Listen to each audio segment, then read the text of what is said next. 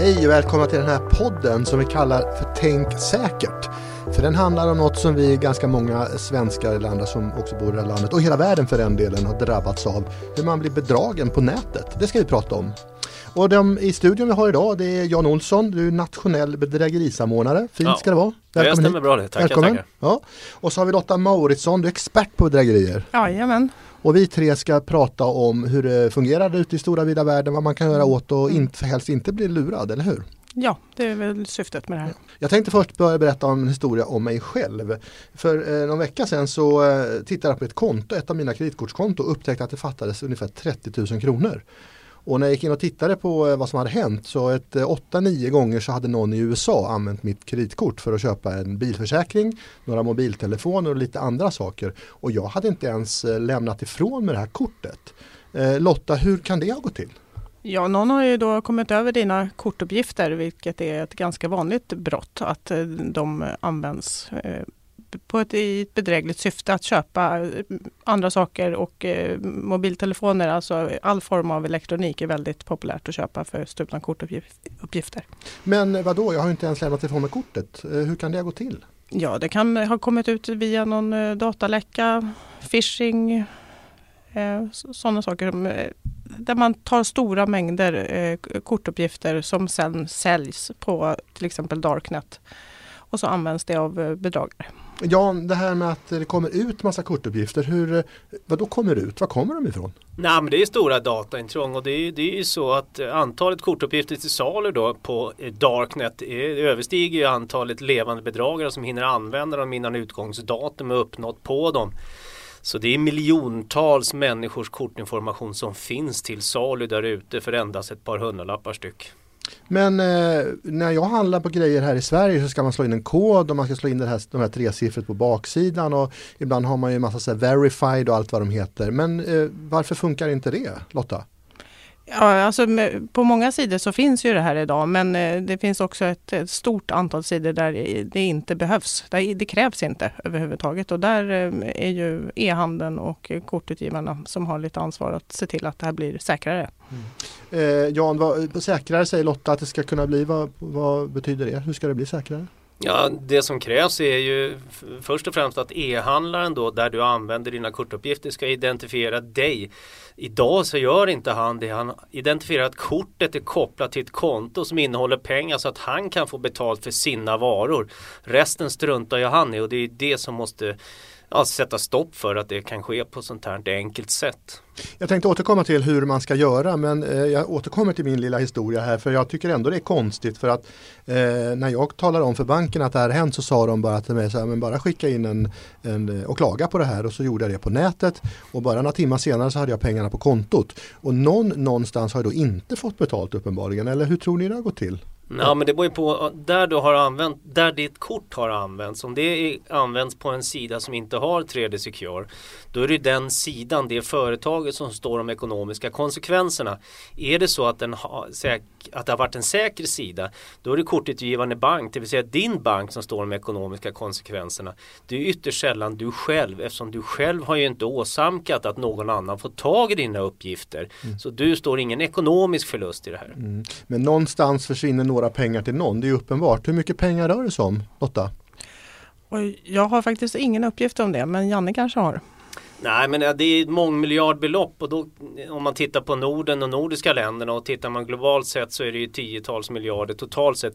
Den exakta siffran den släpper inte kortutgivarna, alltså Visa och Mastercard och eh, kortutgivarna banken. De släpper inte den exakta siffran. Men det är enorma summor. Varför gör de inte det då? Därför att det skulle ju påvisa hur osäkert det är, eh, de här korten är. Jag kan ju säga så här mycket, om vi tittar på USA till exempel så 47% av den amerikanska kortbärande befolkningen har redan blivit utsatta för bedrägerier. Samma siffra i Sverige är 14 procent och det är oerhört hög siffra. Den är fullkomligt oacceptabel. Ja, men det låter ju som vi står inför ett jättestort problem och inte minst därför så har vi det här, den här podden och som vi kallar för Tänk säkert. Eh, jag som ställer frågor till er nu, jag heter Varje Lander och jag är eh, medieansvarig i Region Stockholm. Och med oss i studion har vi alltså eh, Lotta Mauritsson som är expert på bedrägerier och Jan Olsson som är nationell bedrägerisamordnare. Jag tänkte ändå höra lite mer att vi, vi pratar nu om oerhört stora pengar, kriminella, jag gissar att det är organiserad brottslighet bakom det här naturligtvis. Vad kan du som en enskild göra för att skydda dig Lotta? Ja, du har ju till exempel så erbjuder ju vissa banker, eller bankerna, de flesta banker erbjuder någon form av spärr för internetköp för dina kort som du själv tyvärr många gånger måste gå in och sätta i att du vill ha den. Eh, du kan eh, göra det så att du bara öppnar upp korten när du väl handlar på internet. Då kommer ju inte internetköpen att kunna göras på ditt kort, eh, även om de är stulna om, om inte det är möjligt för dig, för ibland så kanske man måste ha eh, korten öppna för internetköp, då kan du ha ett shoppingkort eller shoppingkonto som du har ett kort kopplat till, som du bara har lite pengar på.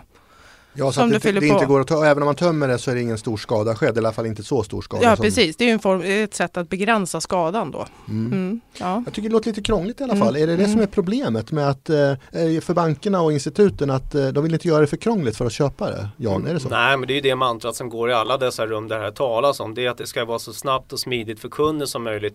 För annars blir man orolig att man tappar kunder till sidor där det är snabbt och definitivt inga problem att genomföra de här köpen.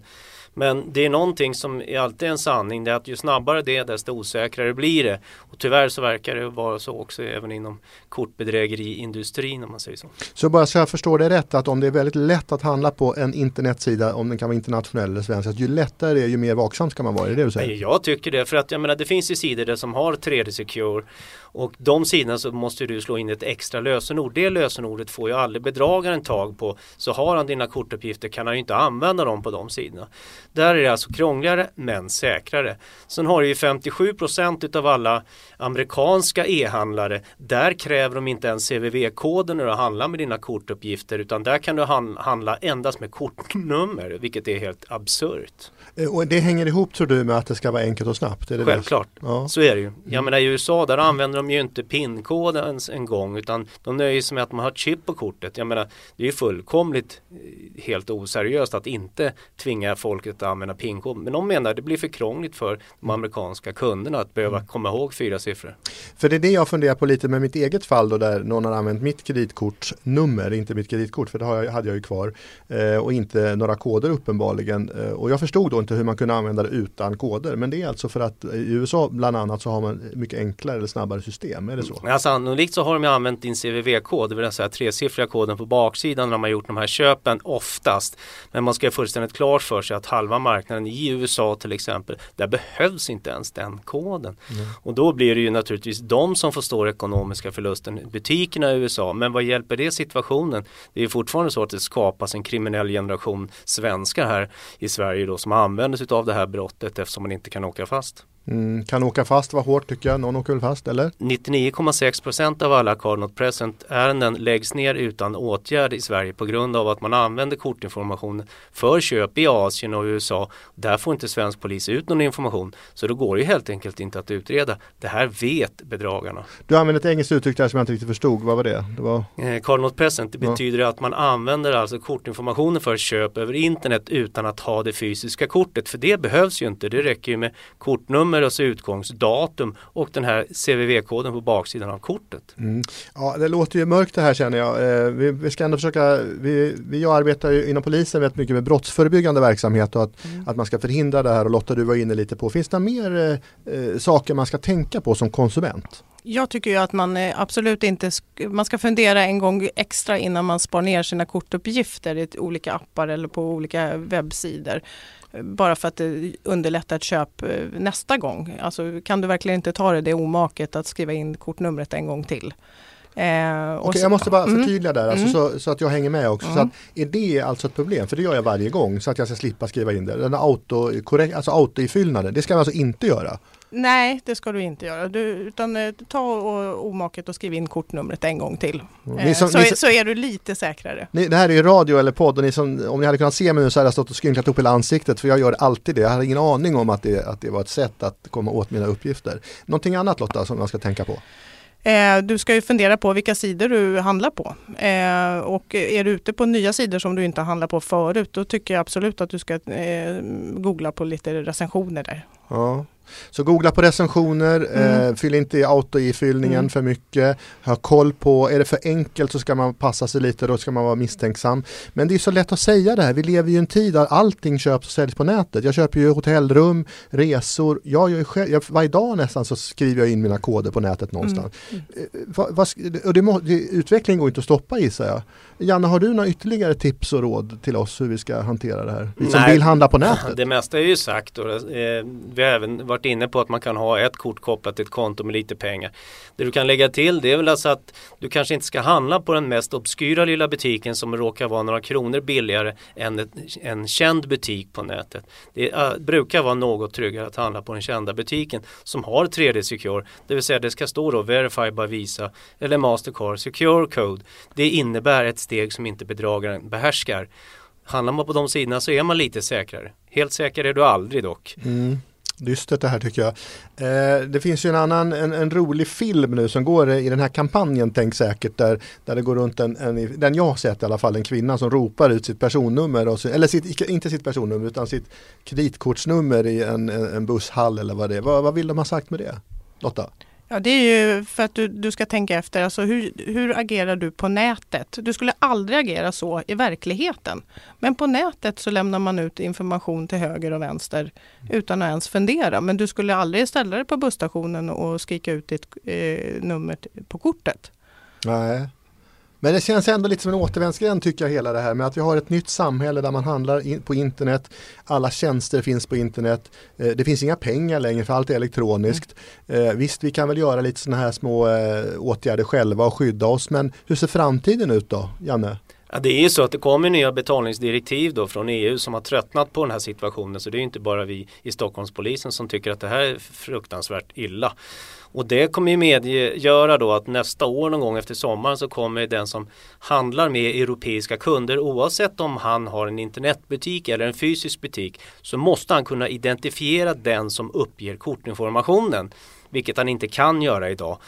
Och det kan ske till exempel genom att man måste använda sitt bank-id för att identifiera sig vid köp över internet exempelvis. Och i sådana fall så ser jag alla förutsättningar för att den här typen av brott kommer minska. Och det som är väldigt intressant är att EU har tröttnat på den här bilden av bedrägerier vi ser idag. Mm.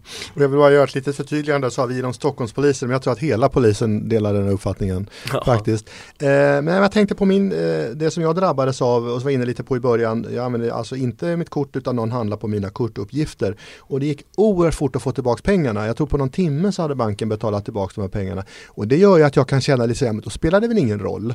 Hur ser du på det Jan? Ja, men det, det spelar en fruktansvärt stor roll. Det är den största enskilda brottsligheten vi har i Sverige idag. För vad som sker är det att unga svenska människor sitter och genomför de här köpen utan att se en målsägande, utan att se att de skapar ett lidande någonstans. Så rent emotionellt så är de ju funktionella. Och dessutom så är det ju så att det är oerhört svårt att åka fast eftersom 99,6% läggs ner. Alltså kombinera ihop det här, det är enkelt att genomföra. Det finns ingen målsägare. Ingen förlorar pengar som det verkar för den unge. Och du kan inte åka fast. Så varför skulle du inte fortsätta göra det? Och det är precis vad de gör. Nästa steg är ju naturligtvis annan brottslighet. Så det vill säga vi tillsammans i samhället, det är ju vi som skapar en kriminell generation människor här om vi inte agerar mot hur lätt det är att genomföra den här typen av brott. Jag kanske tog i med stora penseln här men det är faktiskt en del av sanningen vi ser framför oss. Mm. Men om det nu är så att nästan inga av de här brotten faktiskt utreds utan det läggs ner som man säger i polisen. Ni två jobbar inom polisen, det gör jag också, hur, hur, och jobbar med de här frågorna dagligen. Hur känns det att nästan inga av de här brotten eh, eh, klaras upp? Lotta? Ja, men naturligtvis så känns ju inte det bra och framförallt så känns det ju inte bra ur målsägarens perspektiv, alltså den som har blivit utsatt för brottet. För det kan ju skapa en otrygghet på, på lång sikt eh, för den här personen. Så på så vis känns det ju inte bra. Samtidigt så inser vi ju problemet att eh, vi, vi, kommer inte komma vidare. Vi måste jobba med andra saker. Mm. Och därför så följer vi ju lagstiftning och sånt och ser och också kan berätta om EUs kommande lagstiftning som vi hoppas ska ge verkan på den här brottsligheten. Mm. Jan, du står och viftar här, vill komma in med någonting? Ja, till syvende och sist, vi kan inte utreda bort den här flodvågen av ärenden som väller in i myndigheten. Mm. Det är direkt naivt att tro något liknande utan vad vi måste jobba för det är att det inte ska välla in så mycket ärenden till Polismyndigheten. Vi måste jobba preventivt och brottsförebyggande och se till att de som har möjligheter, de som äger dessa kort och ger ut dem och så vidare, ger oss mycket säkrare produkter så att brottsligheten minskar istället istället. Ja, vi är, ni, ni, som lyssnar på det har kommit in nu så är det en podd som vi kallar för Tänk säkert som handlar om hur man ska skydda sig mot internetbedrägerier och vad andra kan göra och hur det ser ut. Vi börjar närma oss slutet. Eh, I, i studion så har vi eh, Lotta Mauritsson som är expert på bedrägerier. Har du något mer du vill lägga till Lotta innan vi slår ihop det här programmet? Ni ska absolut gå in och titta på och läsa mer kring eh, Tänk säkert-konceptet på dinsäkerhet.se. Bra, och Jan, du som är eh, nationell bedrägerisamordnare, har du något mer att säga innan vi stänger? Nej, det mesta är ju sagt. Det, det, man ska naturligtvis göra som allmänhet som lyssnar på det här det är att också följa polisens bedrägeri Facebook-sida där vi lägger ut varje vecka nya tips om vad som sker och hur man kan skydda sig. Tack ska ni ha, ni har lyssnat på Tänk säkert och jag som har pratat också heter Varjulander.